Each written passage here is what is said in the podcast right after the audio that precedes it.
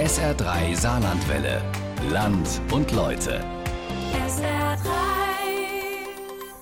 Mindestens 139 Mal haben Flugzeuge über Deutschland zwischen 2010 und 2017 Kerosin ablassen müssen. Besonders häufig geschah das über der Pfalz. Allein im vergangenen Jahr wurden dort rund 300 Tonnen verklappt. Wobei davon teilweise auch das Saarland betroffen war. Diese Treibstoffschnellablässe, auch Fuel Dumping genannt, sind legal und gängige Praxis in Notfällen. Doch sind sie auch ungefährlich? Was kommt wirklich unten an und welche anderen Umweltgifte werden über unseren Köpfen abgelassen? Fragen, denen Jochen Marmit nachgegangen ist. Das ist halt schon beunruhigend, ne? weil man nicht weiß, äh, was wird da alles abgelassen, was macht das Kerosin mit unserer Umwelt. Um den Kraftstoff abzulassen, wenden wir ein Verfahren an, was von dem Flugzeughersteller vorgegeben ist. In der Regel verdunsten die komplett, bevor sie unten ankommen. Das ist etwas, was dazukommt, was letztendlich das Fass zum Überlaufen bringt. Heute mit eingeladen ist der Ausschuss für Umwelt, Energie, Ernährung und Forsten. Sitzungsbeginn, Saal 401 im Abgeordnetenhaus des Landtages in Mainz Mitte November. Viele Meinungen, Bewertungen, Fakten und Vorstellungen, viele Fragen, lange Antworten, manchmal auch keine, nicht immer zufriedenstellende. Der Ausschuss für Wirtschaft und Verkehr hat sich Experten eingeladen, um der Frage nachzugehen, wie gefährlich sind die Ablässe von Kerosin über Saarland und Pfalz für die Bevölkerung und die Umwelt. Eine heiß diskutierte Frage, vor allen Dingen nach den Ablässen der letzten Jahre. 2016 waren es 241 Tonnen, 2017 mindestens so viel. Kerosin, abgelassen, hoch oben zwischen Perl und Ludwigshafen. Eine zweite Frage schließt sich gleich an. Warum wird überhaupt Kerosin abgelassen und wann? Lufthansa-Kapitän Andreas Ritter. Um den Kraftstoff abzulassen, wenden wir ein Verfahren an, was von dem Flugzeughersteller vorgegeben ist. Dort wird erklärt, in welcher Reihenfolge wir welche Pumpen schalten. Und vorangegangen ist natürlich die Entscheidungsfindung, äh, das zu tun. Und da gibt es bei jedem Notfall oder bei fast jedem Notfall eigentlich drei Dinge, die man tun kann. Man kann weiterfliegen äh, mit dem Problem, man kann äh, zurückfliegen zum Abflugflughafen und dann ohne abzulassen landen mit mehr als dem ähm, erlaubten maximalen Landegewicht oder man lässt Kraftstoff ab. Und diese Entscheidung treffen Sie allein? Wir sind im Cockpit eine Crew. Wir sind äh, in der Regel zu zweit und treffen die Entscheidung gemeinsam. Notfälle sind Probleme am Fahrwerk, an den Landeklappen oder ein Vogelschlag, ein ärztlicher Notfall, eine lebensbedrohliche Entwicklung im Flugzeug.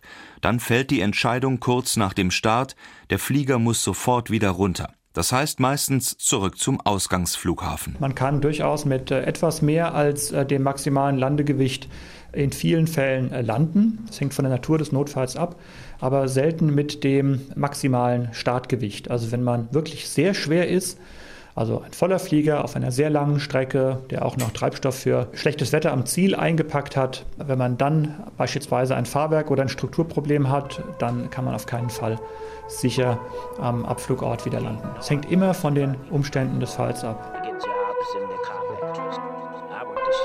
In diesem Moment kommt die deutsche Flugsicherung ins Spiel, kurz DFS. Die Lotsen entscheiden dann, sofern ausreichend Zeit ist, wo der Flieger kreisen soll, um Gewicht zu reduzieren, also Fuel zu dumpen, englisch für Treibstoff abzulassen. Fabio Ramos von der DFS. Und der Fluglotse ist dann bemüht, den Piloten nach Kräften zu unterstützen. Es kann, und das ist der Regelfall, äh, dazu führen, dass er einen geeigneten Luftraum identifiziert, wo dann der Pilot in Ruhe, also Ruhe mit Konzentration auf die Lösung des Problems, was er hat, Treibstoff ablassen kann. Das sind in der Regel ja sowieso nur Langstreckenflugzeuge, die Treibstoff ablassen können. Ein Korridor wird zugewiesen, rund 40 Kilometer Breite und 100 Kilometer Länge. Im besten Fall bewegt sich hier nur das ablassende Flugzeug. 15 Minuten hinter dem Flieger darf kein anderes fliegen, wegen des sich verwirbelnden Treibstoffs. Pro Minute werden so zwei Tonnen Flugbenzin abgelassen. Kosten pro Tonne rund 350 Euro. Auf dem Esstisch von Horst Emrich liegen mehrere Kartenausdrucke. Er ist zusammen mit seiner Frau Doris im Vorstand der Bürgerinitiative gegen Fluglärm Kaiserslautern. Sie sammeln Daten über Lärm, Kampfjetübungen, Umweltschäden, Kerosinablässe. Wir schauen uns die Flugroute der Boeing 747 an, dem Lufthansa-Flieger, der am 8. September am frühen Nachmittag eigentlich nach Houston in den USA wollte. Er fliegt in rund 5500 Metern Höhe zwei Schleifen über das nördliche Saarland, den Saarpfalzkreis, er wendet bei Neustadt an der Weinstraße, fliegt dann nördlich von Kaiserslautern wieder zurück, über den Hochwald und Hunsrück nach Frankfurt-Main Airport. Fahrwerksprobleme. Rund 80 Tonnen Kerosin werden abgelassen. Ja, das Kerosin ablassen ist ja schon ein Problem, wenn man äh, die Tonnage liest, was hier in den letzten Monaten abgelassen wurde. Ich denke, es ist müßig, darüber letztendlich auch wissenschaftliche Untersuchungen anzustellen, was am Boden tatsächlich noch ankommt. Also, dass da was ankommt, das muss einfach unbestritten sein. Und man nimmt aber, und das ist das, was uns dann stört, auch billigend in Kauf. Und ich meine, die Pfalz und auch das Saarland, wir sind ein Flächenland und da wohnen auch schon einige äh, Bürger. Da nimmt man einfach in Kauf, dass sie krank werden. Fabio Ramos von der Deutschen Flugsicherung bestätigt die Auswahl der Flugzone im Notfall. Genau, das ist die Anforderung an den Fluglotsen. Er soll nicht über großen Städten dieses Luftfahrzeug führen. Er soll es in Gebieten führen, die äh, frei oder zumindest gering von Verkehr betroffen sind. Das schließt schon einiges an Bereichen aus. Das wichtigste Interesse in dem Zusammenhang ist immer, dass der Flugfahrzeugführer alles frei und ohne äußere Beeinflussung tun kann. Alle Maßnahmen ergreifen, die notwendig sind. Dafür brauche ich halt viel Luftraum. Warum nicht über den Städten? Wenn dort, sagen wir mal, nichts unterwegs ist und alles frei, wäre das ja kein Argument, oder? Das ist die Anforderung, nach der die Lotsen arbeiten. Das ist eine internationale Anforderung. Ich könnte jetzt wild spekulieren, äh, was der tiefere Grund ist, ähm, aber ich glaube, das würde an dieser Stelle zu weit führen. Ähm, das sind andere Berufen, sich da äh, zu, zu äußern. Eine Anforderung aus dem internationalen Flugrecht. Wohl auch mit dem Sicherheitsgedanken verbunden, dass ein Flugzeug im Notfallmodus sogar abstürzen könnte und dann doch eher über dünn besiedeltem Gebiet. Für Horst Emrich kein Argument, denn die Ablässe könnten seiner Meinung nach auch komplett vermieden werden. Ein frommer Wunsch derzeit. Die ganz großen Langstreckenflieger wären dann in dieser Form nämlich nicht mehr möglich. Man sollte vielmehr die Frage stellen, wie kann man das verhindern? Und für mich gibt es da eine einfache Lösung. Man darf nur so viel Benzin und Kerosin tanken, wie man auch wieder landen kann. Die Tonnage sollte also das Landegewicht nicht überschreiten. Ich sehe gerade, Sie haben da eine Karte liegen und ich vermute mal, dass das da die Zone ist, oder? Das hier ist die äh, Dralauter. Die liegt also über dem Saarland und über dem Großteil von Rheinland-Pfalz. Das nördliche Rheinland-Pfalz ist davon ausgenommen. Aber diese TRA wird am meisten genutzt. Die TRA Lauter, eine Abkürzung für Temporary Reserved Airspace, TRA. Also ein in vier Quadranten eingeteilter Luftraum, der für militärische Übungsflüge genutzt werden kann grob ein Rechteck, das sich von den vier Eckpunkten Trier, Saarbrücken, Karlsruhe und Worms erstreckt, in der Mitte ungefähr Kaiserslautern. Insgesamt gibt es neun solcher Tras über Deutschland. Über Saar und Pfalz ist einiges los. Nicht nur durch die US-Luftwaffenbasis Rammstein. Durch die Kampfjets und die in erster Linie aus Spangdahlem, die Amerikaner, aus Büchel, die Bundeswehr, aus Nörvenich, die Eurofighter, aus Neuburg, Eurofighter und sogar aus anderen NATO-Ländern wie Belgien, Holland, die üben dann hier. Und das äh, ist zu viel.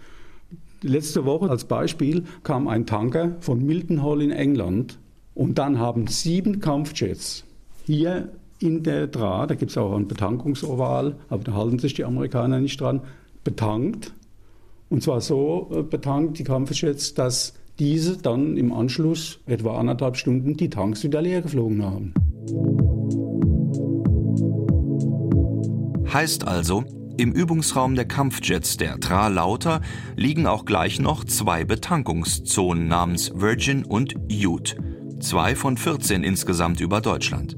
Die Bürgerinitiative gegen Fluglärm erfasst die Vorgänge in diesem Luftraum durch permanente Flugradarkontrolle. Denn was dort oben passiert, gerade beim Militär, wird nicht automatisch gemeldet. Oftmals sind es auch Zufälle, dass man das entdeckt. Man, man kann nicht stundenlang und nur noch äh, vor einem Bildschirm sitzen. Aber es ist augenfällig, dass hier beispielsweise kam eine Maschine, äh, ich glaube es war eine DC-10, und ist im Raum Grünstadt, das ist hier grün eingezeichnet, wegen der niederen Flughöhe. Und er ist dort stundenlang gekreist im Raum Grünstadt. Warum, weiß man nicht. Warum, weiß man nicht, weil ich habe dann daraufhin die deutsche Flugsicherung angerufen und mit dem Herrn dort gesprochen. Die zivile Luftfahrt äh, muss sofort melden, wenn ein Ablassvorgang notwendig wird. Die Amerikaner und das Militär generell hält sich bedeckt. Also Sie vermuten, dass diese kreisförmige Bewegung über Grünstadt bedeutet, dass dort abgelassen wurde. Das kann man so sagen. Auszuschließen ist nicht ganz ein anderer technischer Mangel. Zusammengefasst bedeutet dies, nichts Genaues weiß man nicht. Vor allem nicht, was die Aktivitäten des Militärs angeht. Und das betrifft nicht nur die Bürgerinitiative gegen Fluglärm. Auch die offiziellen Stellen der Bundesländer werden nicht benachrichtigt. Was weiß man im Saarland von all diesen Vorgängen? Rudolf Holz, stellvertretender Leiter des Luftfahrtreferates im Wirtschaftsministerium in Saarbrücken. Also unmittelbar bekommen wir das nicht mit. Auf Anfrage werden uns durch die deutsche Flugsicherung natürlich die entsprechenden Statistiken zur Verfügung gestellt. Dokumentieren Sie das irgendwie? Nein, für die gesamte Ver äh, Verkehrslenkung ist die DFS Deutsche Flugsicherung zuständig, nicht die Landesluftfahrtbehörde. Gibt es einen Tonus, dass Sie abfragen oder ist das zufällig oder?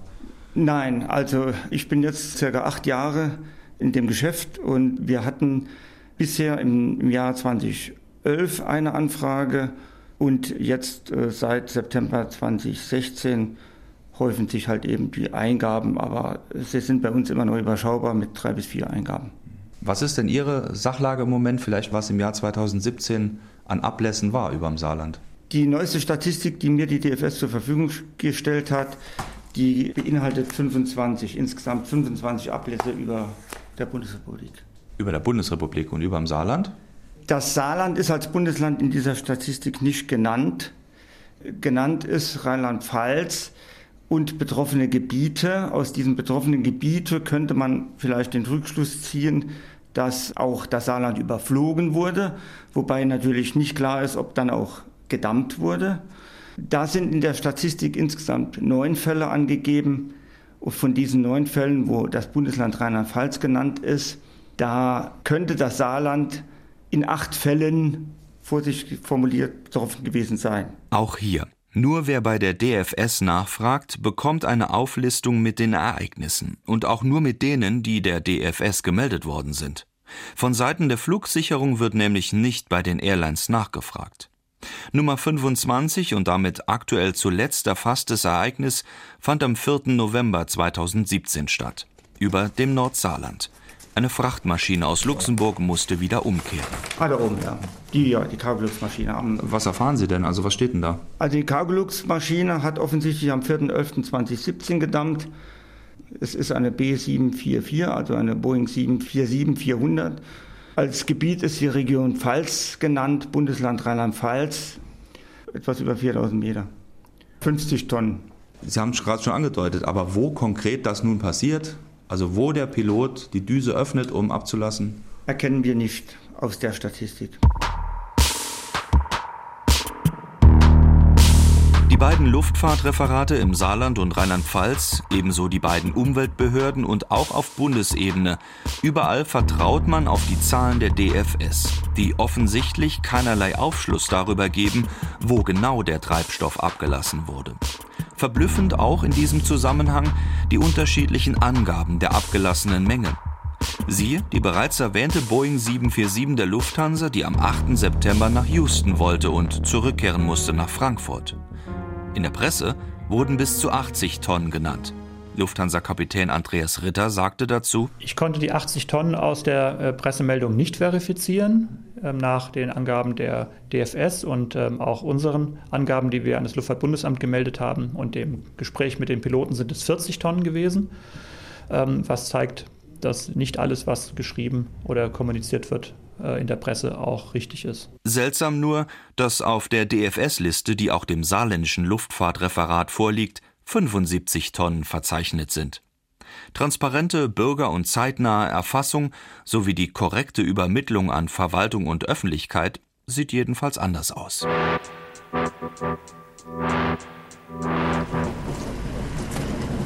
Der Pfälzer Wald, UNESCO-Biosphärenreservat, Naturpark, größtes zusammenhängendes Waldgebiet Deutschlands mit rund 1800 Quadratkilometern. Hohe Bäume, schmale Straßen, kleine Orte. So auch Johanniskreuz, wo das Forstamt mitten im Wald liegt. Wie eben in dieser Ecke fast alles mitten im Wald liegt. Also mein Name ist Burkhard Steckel, ich bin Leiter des Forstamtes Johannes Kreuz, des bekannten Forstamtes im Herzen des Pfälzerwaldes und wir befinden uns auch jetzt im Augenblick an der Maschinenhalle direkt neben unserem Forstamt. Weil?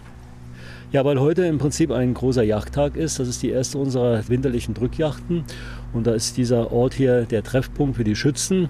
Äh, hier wird das Wild hertransportiert, hier wird es versorgt, hier wird nachher Strecke gelegt und hier werden nachher dann auch die stolzen Erleger ihre Brüche überreicht bekommen. 100 Jägerinnen und Jäger haben über 60 Sauen und ebenso viel Wild von Reh über Fuchs und Hase erlegt. Besonders eindrucksvoll die drei Zentner schweren Schwarzkittel, die mühsam erst an die Waage, dann, um ihre Innereien erleichtert, auf Anhänger gewuchtet werden. Sie werden alle noch immer auf eine mögliche Cäsiumbelastung untersucht. 600 Becquerel pro Kilo Fleisch sollten nicht überschritten werden. 30 Jahre nach Tschernobyl schaffen das nach wie vor nicht immer alle Tiere. Also es gibt, glaube ich, keine Wildart, die so viel untersucht wird wie der Schwarzwild. Ja, es wird im Prinzip untersucht auf Trichinen, es wird untersucht auf Radiocesiumbelastung, es wird untersucht auf möglicherweise auf äh, Schweinepest. Also Kerosinbelastung ist noch kein Parameter, nach dem wir äh, Schwarzwild untersuchen. Ist das denn ein Thema? Dass Kerosinablässe hier über ihrem Jagdgebiet, kann man ja sagen, über dem großen Pfälzerwald stattfinden? Also ich kenne auch nur die Zahlen im Prinzip aus der Presse. Aber ich muss dazu sagen, dass ich selber vor Jahren mal den Eindruck hatte, an einer Waldparzelle, dass es da sehr eigenartig nach chemischen Stoffen riecht. Da war mir dieses, äh, diese Information mit dem Kerosinablassen damals noch nicht äh, geläufig. Dieser Geruch ist irgendwann verschwunden. Ja? Also müssen irgendwelche flüchtigen Stoffe gewesen sein. Es wurde nicht untersucht und wir werden sicherlich auch nicht mehr untersuchen. Die vielleicht alles entscheidende Frage, was kommt wirklich noch unten an? Wissenschaftlich betrachtet ist das eine recht klare Sache, findet Professor Robert Sausen vom Deutschen Zentrum für Luft- und Raumfahrt. Der Treibstoff, der rausgelassen wird, wird so rausgelassen, dass er sich bereits kurz hinter dem Flugzeug in sehr, sehr feine Tröpfchen zerteilt. Das heißt, die fallen damit nur sehr, sehr langsam zur Erde. In der Regel verdunsten die komplett, bevor sie unten ankommen. Robert Sausen erforscht seit vielen Jahren in seinem Institut die Auswirkungen des Flugverkehrs auf das Klima und die Umwelt. Er kennt die Studien und Messungen, die vor mindestens 25 Jahren dazu angestellt wurden. In der Schweiz und Kanada beispielsweise. Die Ergebnisse von damals gelten auch heute noch als Maßstab bei Kerosinablässen. Normalerweise darf äh, Treibstoff erst in, in ungefähr 1800 Metern über dem Boden abgelassen werden. Das ist also unter weit unter einem Prozent der abgelassenen Menge, die ankommt und die wird ja vorher auch schon auf relativ große Flächen verteilt. Also sie bekommen am Boden deutlich weniger von den Kohlenwasserstoffen ab, als wenn sie zu Hause in Rasen mähen. Was ist mit den toxischen Elementen? Kann man da wirklich ausschließen, dass da gar nichts ankommt? Also da kommt, da kommt ein bisschen Benzol an, aber das ist, also wenn Sie als, als neben dem Raucher in einem Raum sitzen, dann haben Sie wahrscheinlich mehr eingeatmet, als wenn Sie einmal durch den Wald spazieren, wo, wo sowas abgelassen wurde. Angaben, die über ein Vierteljahrhundert alt sind und unter optimalen Bedingungen gelten. Mögen sie stimmen. Doch was ist, wenn der Ablass niedriger erfolgt? Wenn Wind und Regen Benzol und andere toxische Zusätze aufnehmen und doch bis nach unten bringen? Dass dies nicht doch passiert, ist bislang eben auch nicht widerlegt. Die beim Bundesumweltamt in Auftrag gegebene neue Studie zu den Kerosinablässen soll Ende 2018 erscheinen. Sie wird aber keine neuen Tests beinhalten. Lediglich die vorhandene Literatur zum Thema soll zusammengetragen und ausgewertet werden. Und wie sieht es mit gesundheitlichen Folgen aus? Eine direkte Verbindung zwischen Kerosinablässen und Erkrankungen herzustellen, wird weder für Forscher noch für Kritiker möglich sein. Für den Allgemeinmediziner Eike Heinecke gibt es jedoch eine bedenkenswerte Gesamtentwicklung, die vor allem mit Vorfällen im Umfeld der Airbus Rammstein alarmierend sind. Also ich habe einige Patienten, die mich aufgesucht haben mit Infekten, die ungebrochen über Monate liefen und Hauterkrankungen, wo ich dann nachgefragt habe und dann kam raus, dass sie eben in bestimmten Gebäuden arbeiten auf der Airbase, die eben Lüftungsanlagen haben, die nicht gut organisiert waren, denn die zogen die Luft direkt vom Airfield ein und habe dann versucht, dass man da näher dran kommt, aber das war dann nicht möglich leider. Aber es ist sicherlich so, dass Menschen, die vermehrt in diesem Dunstkreis von diesen äh, warmlaufen lassen, von den Motoren äh, arbeiten müssen, dass die auch Schäden davontragen müssen. Als Eike Heinecke anfing, weitere Fragen zu stellen, tauchten die Patienten nicht mehr auf in seiner Praxis. Die militärische Obhut fühlte sich auf einmal zuständig. Der Arzt, der seit 30 Jahren nördlich von Rammstein in einem kleinen Ort praktiziert, vermutet auch den besonders umstrittenen militärischen Treibstoff JP8 als einen der Hauptfaktoren hinter diesen Krankheitsbildern. Beim Betanken sagt man, es sind äh, ein Prozent Verlust dabei. Wo bleibt der? Natürlich in der Luft und natürlich wird er auch von den Menschen eingeatmet, die da in der Gegend sind.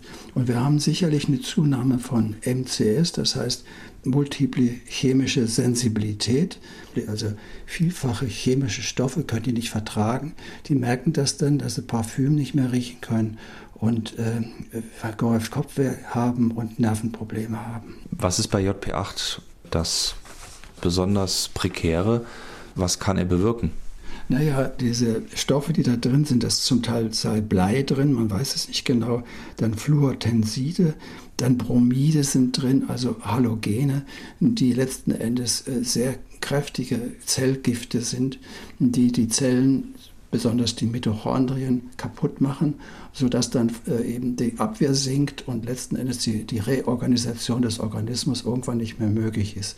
Das heißt, da entsteht erstmal eben diese multiple chemische Sensibilität draus, später natürlich Krebserkrankungen und was ich beobachtet habe, dass eben die, die Nervenkrankheiten gehäuft vorkommen und äh, zum Teil sehr dramatisch auch verlaufen. Was ist da besonders im Fokus bei Ihnen? Also ich habe sechs bis acht Fälle von Amyotropher Lateralsklerose.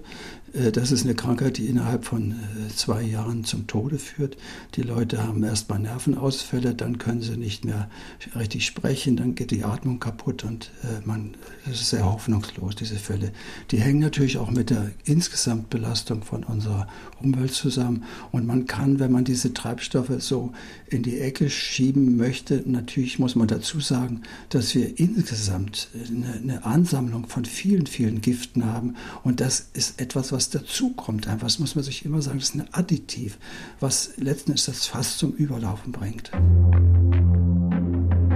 Amyotrophe Lateralsklerose, kurz ALS, eine nicht heilbare Erkrankung des Nervensystems. Deutschlandweit gibt es rund vier Fälle pro 100.000 Einwohner. Dass allein Eike Heinecke sechs bis acht Fälle im Umfeld von Rammstein Kaiserslautern behandelt hat, lässt aufhorchen. Die Patienten waren keine Soldaten oder Footballspieler. Diese sind ebenfalls durch körperliche Traumata einer erhöhten Gefahr ausgesetzt, ALS zu bekommen. Und es sind nicht nur diese extremen Fälle und nicht nur die Menschen im unmittelbaren Umfeld der Airbase Rammstein betroffen. Das Zusammenspiel von Fluglärm, Flugbenzin und Abgasbelastungen, die vielfältigen Umweltgifte, die ins Grundwasser beispielsweise gelangen und dann mit der Nahrung aufgenommen werden, sie alle zusammen bilden einen toxischen Cocktail, bei dem jede Art der Vermeidung Sinn macht, auch wenn die Ablassmenge von Kerosin, rund 800 Tonnen jährlich, bei rund 3 Millionen Flugbewegungen pro Jahr über Deutschland gering erscheinen mag. Da laufen auch zwischen 17 und 18 Liter durch. Für die Menschen im Saarland und der Pfalz, die im Einzugsbereich der Tralauter leben, gibt es nicht zuletzt noch einen weiteren, weitgehend unbekannten Faktor. Mit Aluminium bedampfte Kunstfasern. Wir fahren jetzt in den Pfälzerwald und mitten im Wald sind freie Flächen, äh, wo sich meine Koppeln befinden. Eberhard Koschella war auch im Februar 2008 dorthin unterwegs, schon sehr früh am Morgen. Der heute 79-jährige Pensionär erinnert sich noch immer mit Kopfschütteln an das, was er damals auf seinen Weiden fand. Chaff, der englische Begriff für Düppel. Und hier drüben auch, auf der linken Seite, da, da haben wir diese Düppelbüschel gefunden. Büschelweise Düppel. Insgesamt mehrere große Säcke voll. Die lagen an diesem Morgen über seinen Weiden und auch auf dem Kinderspielplatz vom kleinen Ort Schob verteilt. Ähnlich wie Steinwolle, nur alufarbene Büschel.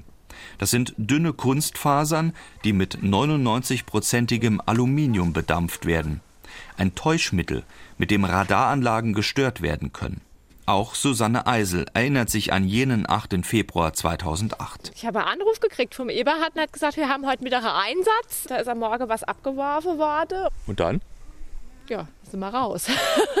und dann haben wir alle mehrere Tage lang immer wieder mal ein paar Stunden zusammengesucht. Wir sind auch unsere Heuwiese, die wir hier draus haben, auch dann noch abgelaufen, ne, weil selbst wenn man da jetzt nicht gleich abgesammelt hätte, das Gras wäre hochgewachsen, dann hätte es letzten Endes im Futter von unseren Pferde gelegen dann. Ne? Und dann hätten sie es darüber aufnehmen können. Offiziell ist der Einsatz von Düppel über Deutschland verboten. Eine Ausnahmegenehmigung gibt es allerdings in der Polygonzone, einem Luftraum, der das komplette Saarland, den Trierer Raum und Teile der Westpfalz umfasst. Zentral die Kontrollstation in Bann, direkt an der A62 nahe Landstuhl gelegen. Hier liegt das Trinationale Kontrollzentrum Frankreich, USA, Deutschland samt ehemaligen NVA-Radaranlagen. Von hier aus gesteuert üben Kampfjets den elektronischen Luftkampf, unter anderem mit dem Einsatz der aluminiumbedampften Fasern. Diese werden wie ein Schutzschild um den Jet herum abgeschossen. Sie können dann die Radarstrahlung abschirmen, machen das Flugzeug zeitweise unsichtbar. Läuft alles glatt, zerfällt der Düppelstoff zu extrem feinem Alustaub und rieselt irgendwo auf die Erde nieder. Öffnen sich die Düppel aber nicht richtig, dann sieht es mitunter so aus wie auf der Weide von Eberhard Koschella. Auf jeden Fall aber landet das offiziell verbotene, aber als gesundheitlich unbedenklich eingestufte Material auf der Erde. Und damit wohl auch in der ein oder anderen Lunge. Genaues weiß man nicht. Das System zur Erfassung von Kerosinablässen über Deutschland basiert auf einem reinen Vertrauensprinzip und ob und wenn ja, wie gesundheitsschädlich dieses Fuel-Dumping ist, ist offen, denn sämtliche vorliegenden Studien sind veraltet und zu wenig aussagekräftig. Das war ein Feature von Jochen Marmit.